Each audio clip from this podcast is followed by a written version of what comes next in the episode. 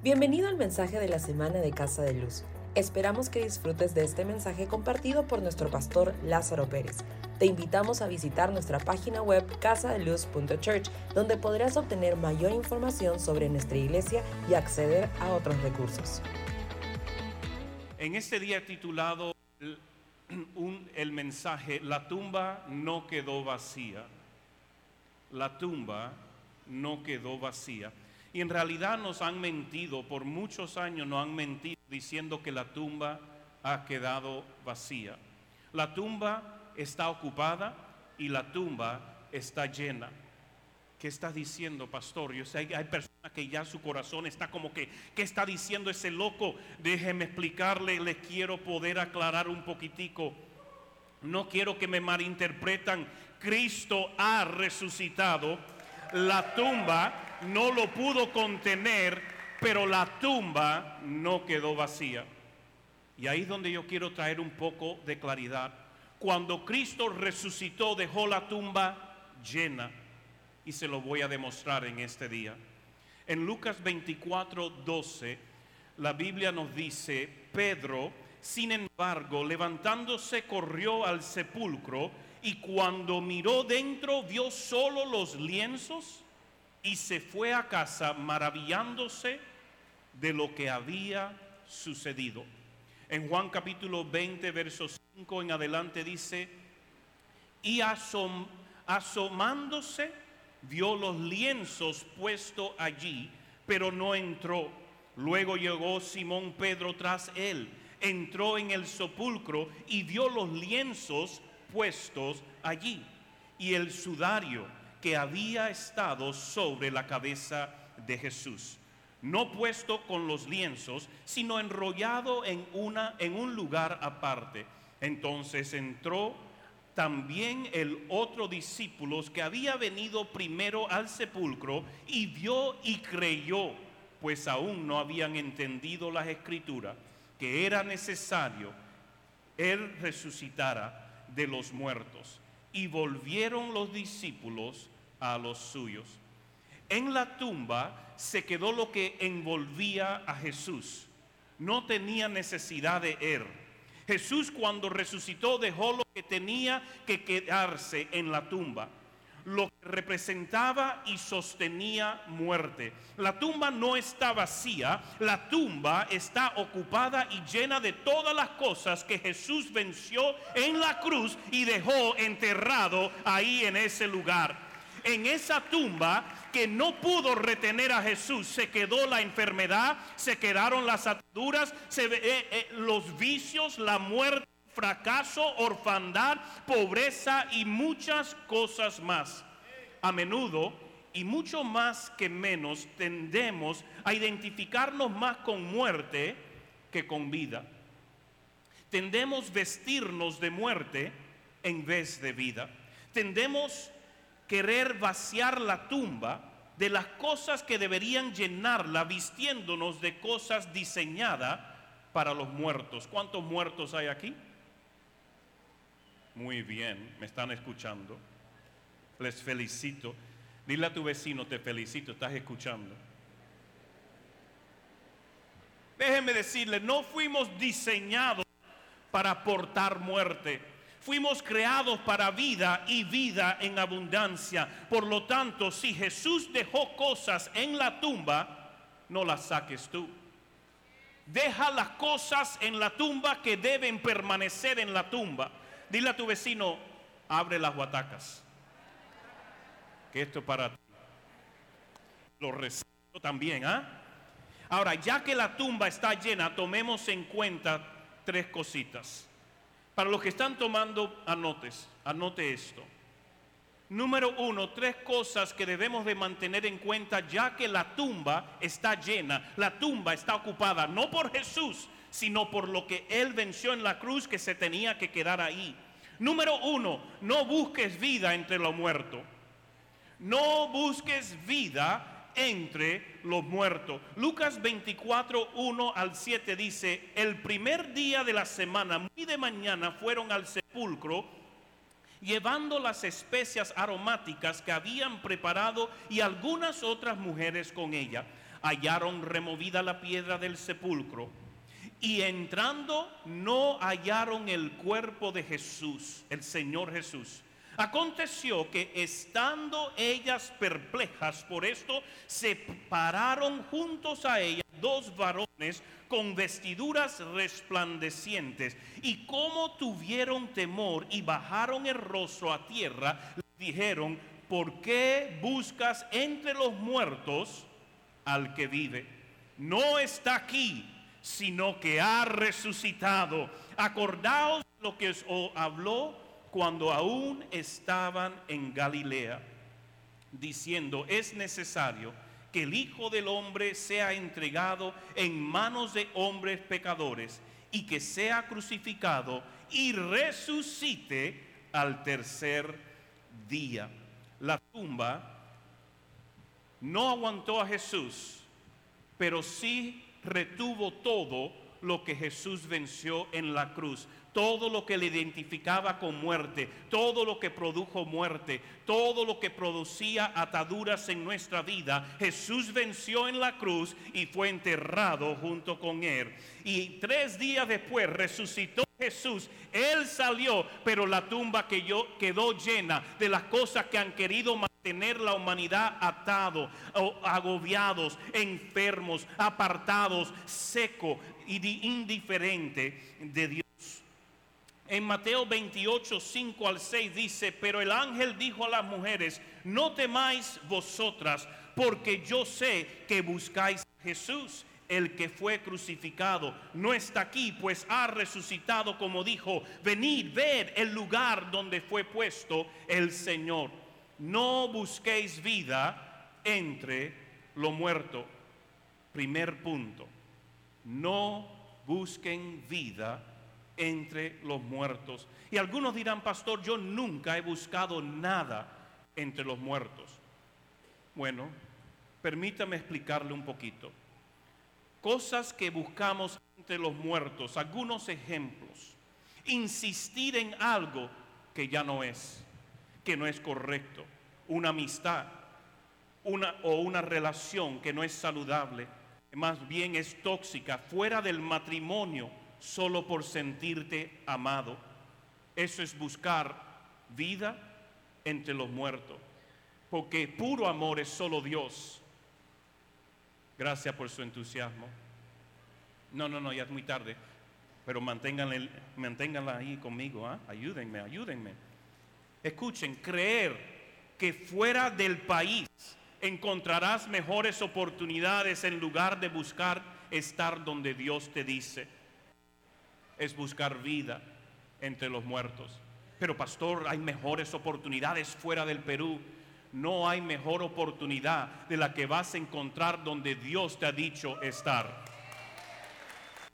Cuando hacemos las cosas en nuestras fuerzas, estamos buscando vida entre los muertos.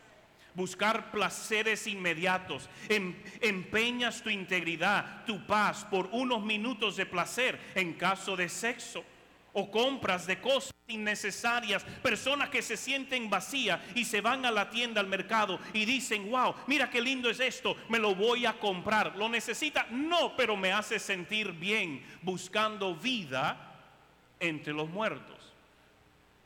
Gracias por su entusiasmo. No, no, no, ya es muy tarde. Tienen que adelantarse ustedes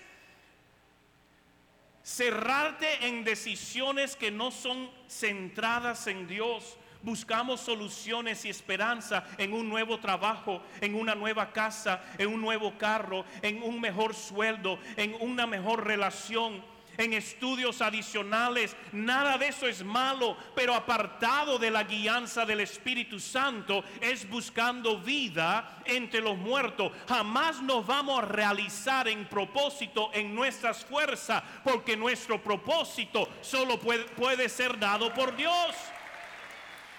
No ponga tu esperanzas en cosas de este mundo. Nuestra esperanza debe ser puesta siempre en Dios pones tu esperanza en cosas terrenales y momentáneas y no en Dios. Entendamos Cristo y solo Cristo es la solución. Él es vida. Significa esto Aleluya significa que si lo que buscamos es aparte de Dios, es muerte. Porque primera de Juan 5:12 dice, el que tiene al Hijo tiene la vida. El que no tiene al Hijo de Dios no tiene vida. Por eso Cristo tiene que ser el centro de nuestra vida. Cristo es el camino, eres la verdad, eres la vida. No hay esperanza a un futuro si Cristo no es el centro de nuestra vida. Por lo tanto, dejemos de buscar vida entre los muertos.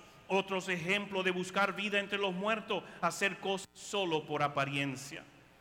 Yo hago cosas solo por apariencia. Asistir a la iglesia todos los domingos para, para ponchar la tarjeta, pero no cultivas una relación con Dios. Eso es buscar vida entre los muertos, porque es mero acto sin esencia. Dejarte ver que estás apoyando en la iglesia, pero buscas más sacar el beneficio haciéndote la víctima. Oh, pastor, yo vengo a servir al Señor con todo, pero por favor, pastor, ¿tú crees que eh, me pudieras apoyar con algo, porque yo vengo a servir. ¿Cuál es tu galardón? ¿Qué recompensa quiere? ¿La limosna que te pueda dar el pastor? ¿O lo que realmente estás haciendo para Dios?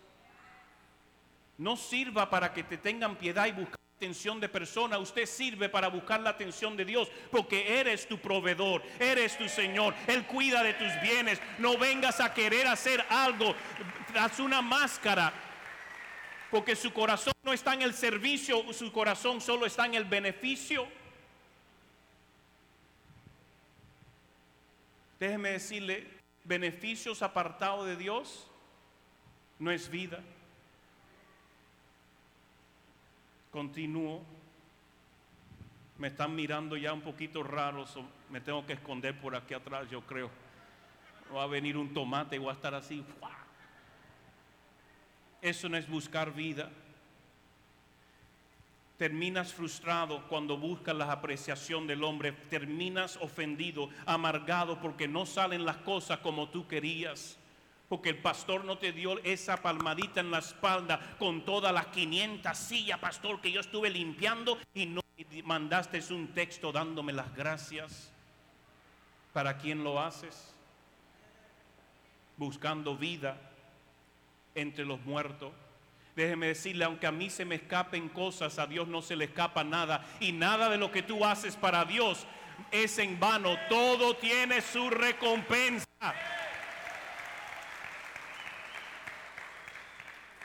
No haga las cosas en la iglesia. No venga a la iglesia solo por lo que puedan decir o pensar otro. Venga a la iglesia por amor, pasión, agradecimiento a Dios. Déjeme decirle, no hay iglesia perfecta. Y si usted está buscando una, cuando la encuentre me avisa para ver si participa yo también, porque no hay iglesia perfecta, pero juntos vamos a crecer, juntos avanzamos, juntos nos pulimos, juntos nos afilamos para ser una familia que representa el reino del cielo aquí en la tierra, pero no podemos buscar vida entre los muertos.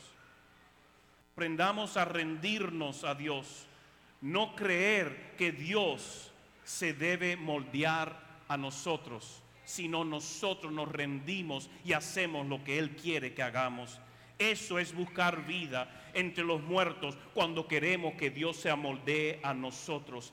Tenga en claro, la vida no gira alrededor suyo, pero sí gira alrededor de Jesús, el Rey de Reyes, que vive, vivirá, es el camino a salvación. Número dos. ¿Están listos para número dos? ¿Cuál es número uno? Wow, muy bien, les felicito. Número dos, cambia tu vestidura. Cambia tu vestidura, no vistas de muerte. Dile a tu vecino, cambia la vestidura de muerto. Juan 21 al 10 dice, el primer día de la semana María Magdalena fue de mañana siendo aún oscuro al sepulcro, gracias a todos los que se unieron conmigo a las cinco y media de la mañana a dar gracias a Dios. a dar gracias a Dios porque Jesucristo ha resucitado. Gracias a todos los que están uniéndose a altares todas las mañanas a las cinco y media de la mañana, todos los días por Facebook Live. Oramos media hora agradeciendo por la familia, por la nación, clamando por un avivamiento. Entonces, número dos, entonces corrió y fue a Simón Pedro y al otro discípulo, aquel a quien amaba Jesús, y le dijo, me encanta Juan como relata su vida. Fue al otro discípulo al cual amaba a Jesús, como si Jesús no lo amaba a todos. Pero Juan se la sabía que Jesús le amaba. ¿Cuál es su identidad con Dios? ¿Duda del amor de Dios? ¿O sabe que Dios te ama? Dice, se han llevado del sepulcro al Señor y no sabemos dónde lo han puesto. Salieron Pedro y el otro discípulo y fueron al sepulcro. Corrían los dos juntos, pero el otro discípulo corrió más a prisa que Pedro y llegó primero al sepulcro. Me encanta como Juan tenía que ahí como sacarle ahí, eh, eh, eh, te gané, te gané, lo voy a escribir y va a ser documentado por toda la eternidad que yo le gané a Pedro en esa carrera a la tumba. Yo, el discípulo que Jesús amaba. Me encanta Juan.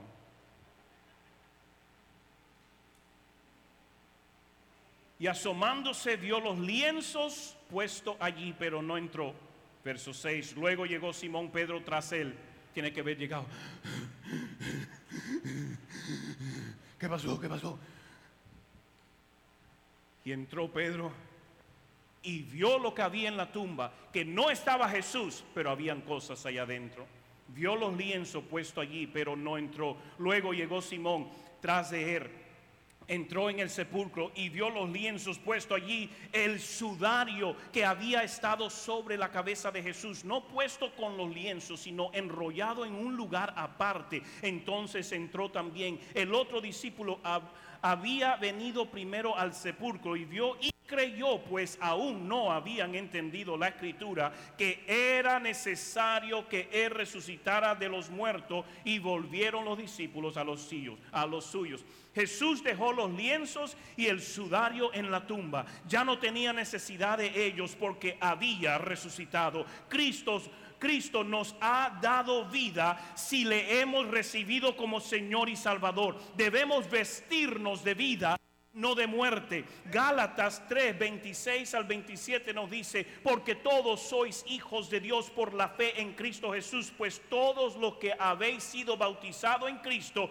de Cristo estáis revestidos. Tenemos que vestirnos de vida. ¿Quién es Cristo? Eres vida. Debemos de revestirnos de vida. Di conmigo, yo me visto de vida. Yo me visto de Cristo. Yo estoy revestido de Cristo y rehuso identificarme con muerte, porque en Cristo no hay muerte. Él venció la muerte. La muerte no lo pudo detener y es nuestro beneficio ahora, nuestra herencia, de que porque Él vive, nosotros también viviremos. Colosenses 3, 9 al 15 dice, no mintáis los unos a los otros, habiéndose despojado del viejo hombre con sus hechos y revestido del nuevo. ¿De qué estamos revestidos? Del nuevo, nueva identidad, nueva vida, nuevo propósito. Esté conforme a la imagen del que lo creó. Se va renovando hasta el conocimiento pleno donde no hay griego ni judío, circuncisión ni incircuncisión, bárbaro ni extranjero, esclavo ni libre, sino que Cristo es el todo y en todos. 12 dice, vestíos pues Escuchen. Dile a tus vecinos. Escucha, escucha, escucha. Vestidos pues como escogidos de Dios, santos y amados, de entrañable misericordia, de bondad, de humildad, de mansedumbre, de paciencia. Soportaos unos a otros y perdonaos unos a otros. Si alguno tiene queja contra otro, de la manera que Cristo os perdonó, así también hacerlo vosotros, sobre todo, vestíos de amor, que es el vínculo perfecto y la paz de Dios gobierna en vuestros corazones, a la que asimismo fuisteis llamado en un solo cuerpo y ser agradecidos.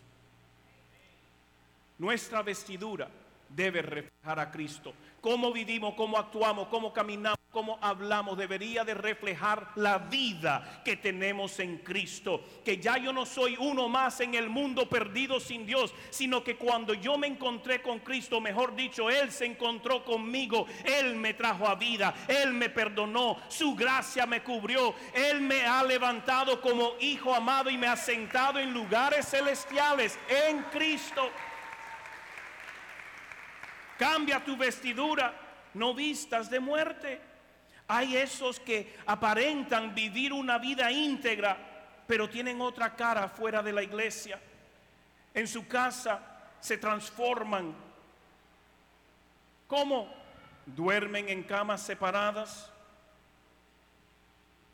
Se va a poner bien calladito aquí adentro. Pero pastor, es que ronca mucho y no me deja dormir.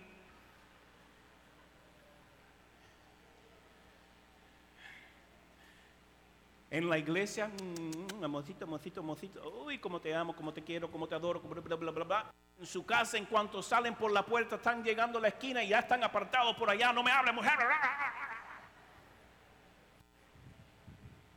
Una doble vida. Duermes en cama separado, tus hijos no te respetan. En tu trabajo te conocen como el vago de la empresa o la vaga. Porque una cosa es en la iglesia, otra cosa es quién eres fuera de la iglesia. La hipocresía es tu carta de presentación al punto que ya no sabes quién eres, tanto así que llegas a apestar a muerte. La muerte, si no sabían, apesta. La vestidura que cubre la muerte apesta. La gente no quería quitar la piedra de la tumba de Lázaro porque olía ya muy mal. En Juan 11:38 Jesús profundamente conmovido hablando de esta historia de Lázaro, no yo, el, que estaba enterrado a cuatro días. Profundamente conmovido, otra vez vino al sepulcro. Era una cueva y tenía una piedra puesta encima. Dijo Jesús, quitar la piedra. Marta, la hermana del que había muerto, le dijo, Señor, hiede ya, porque lleva cuatro días de muerto. Jesús le dijo, ¿no te he dicho que si crees verás la gloria de Dios? Porque si creemos lo imposible se hace posible. Si creemos aún lo que ha muerto puede resucitar. Porque si Cristo es con nosotros, ¿quién contra nosotros? Hay que creerle. Él quita la piedra del medio. Él quita las cosas que te han estorbado, las cosas que te han limitado. Él manda quitarla. Y Él dice, levántate, sal fuera. Nosotros hemos sido llamados como Lázaro a levantarnos dentro de, de afuera de la muerte, salir de esa muerte y empezar a dar testimonio que solo hay un Dios, solo hay un Salvador y su nombre es Jesucristo. Amén. So Marta dice, no, apesta. ¿Por qué? Porque la muerte apesta. La muerte se identifica por el olor. ¿Cuántos han tenido la experiencia que saben que algo se ha muerto en algún rincón de su casa? Un pericote, una ratita, algo así. Usted no lo vio, porque caminaba en silencio por toda su casa hasta que un día le puso veneno porque habían evidencias. Tú dices, hay que ver un pericote aquí porque hay evidencias. Se puso veneno y poner el veneno, su amiguito no invitado muere en un rincón de la casa. Y al pasar los días y las semanas y en calores como esto, al poco tiempo, usted dice, ¿qué peste es esa? No. No. Ay, por aquí es. Por, por acá es. Y usted se convierte, usted desarrolla el talento canino. ¿Dónde está? Empieza a buscar. ¡Qué peste! Y ahí está el desgraciado, escondido, disecando acercándose ya. ¡Qué peste! La muerte apesta. Hay evidencias que apesta. Yo les digo una historia que nunca se me va a olvidar. En mi primer año como bombero paramédico, todavía estaba en los primeros meses. Nos llamaron a hacer un chequeo de vida en un lugar. Desde afuera de esta casita de dos pisos, un duplex de dos pisos, tú olías algo raro. Y, el, y mi teniente me dijo, vete a ver tú, siendo el nuevo, vete a ver tú, pero te sugiero que te pongas el tanque, porque necesitamos confirmar si hay vida o no. Si yo me puse el tanque de aire, subí, fuerzo la puerta, entro, lugar que se ve que no hay nadie. Con el tanque de aire no huelo nada. So, yo estoy cubierto con mi tanque de aire, estoy mirando. Y cuando llego al cuarto, encontré lo que parecía un cuerpo humano, ultra hinchado. Cuando lo toco, mi dedo penetra todo, la piel. Yo digo, ya, está muerto. Bajo y cuando estoy bajando la escalera, yo digo, bueno, ya estoy afuera, me voy a quitar la máscara. Ya estoy afuera, en la puerta de afuera, bajando las escaleras. Y cuando me quito la máscara, que desactivo el aire fresco del tanque, toda esa peste se concentró, se estaba concentrada y me hizo así. Por poco me vomito de lo intenso que era la peste a muerte. Cuando bajo, bajo pálido de la peste, de las náuseas, y me dicen, ¿y? ¿Está, muerto? Digo, yep. ¿Cómo sabes? No, porque sin duda está muerto. ¿Cómo sabes? Cuando llegamos a la puerta estaba llena de moscas porque la, muerte atrae moscas. Cuando usted viste de muerte, atrae moscas. ¿Quién es el Señor de moscas? Beelzebub es Satanás. Sus moscas son sus demonios. Muerte atrae atención de las moscas, los demonios. Usted es vida y cuando se escoge vestirse de muerte, atrae atención de demonios. ¿Por qué hay algunas personas todavía tan atados cuando Dios le salvó? Porque siguen escogiendo la vestidura de muerte. ¿Qué hubiera pasado si yo hubiera desvestido, quitado la camisa de este cuerpo y me la hubiera puesto yo? ¿Qué iba a hacer cuando llegara a mi casa? Mira, amor, en la camisa que me estoy estrenando. Dice, me bota de la casa, Báñate con lejía, con cosas, me va a bañar afuera porque la muerte apesta. No podemos vestirnos de muerte, hay que cambiar la vestidura. Nos vestimos de muerte cuando aceptamos lamento perpetuo, nos aferramos a tristeza, a la depresión y no queremos aceptar el consuelo ni la verdad de Dios.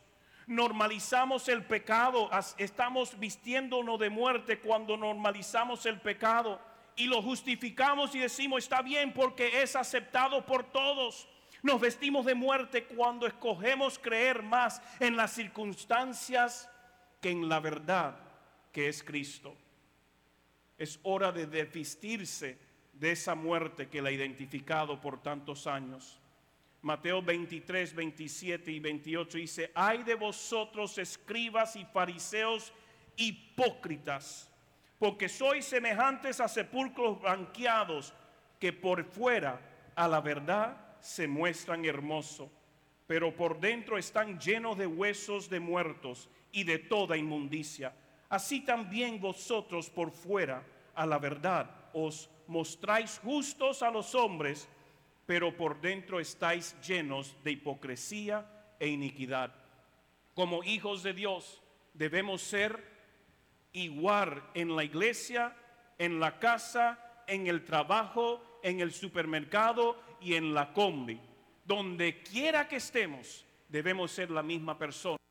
El no serlo, el aparentar una cosa en la iglesia y otra en casa, es un hipócrita, que cae dentro de la descripción de Mateo 23. Y número 3, porque ya el calorcito quema. Número 3. ¿Cuál era número 1? ¿Cuál es número 2? Y número 3, vuelve a llenar la tumba. Llena la tumba. Jesús dejó la tumba llena. Por lo tanto, no la vacíes tú.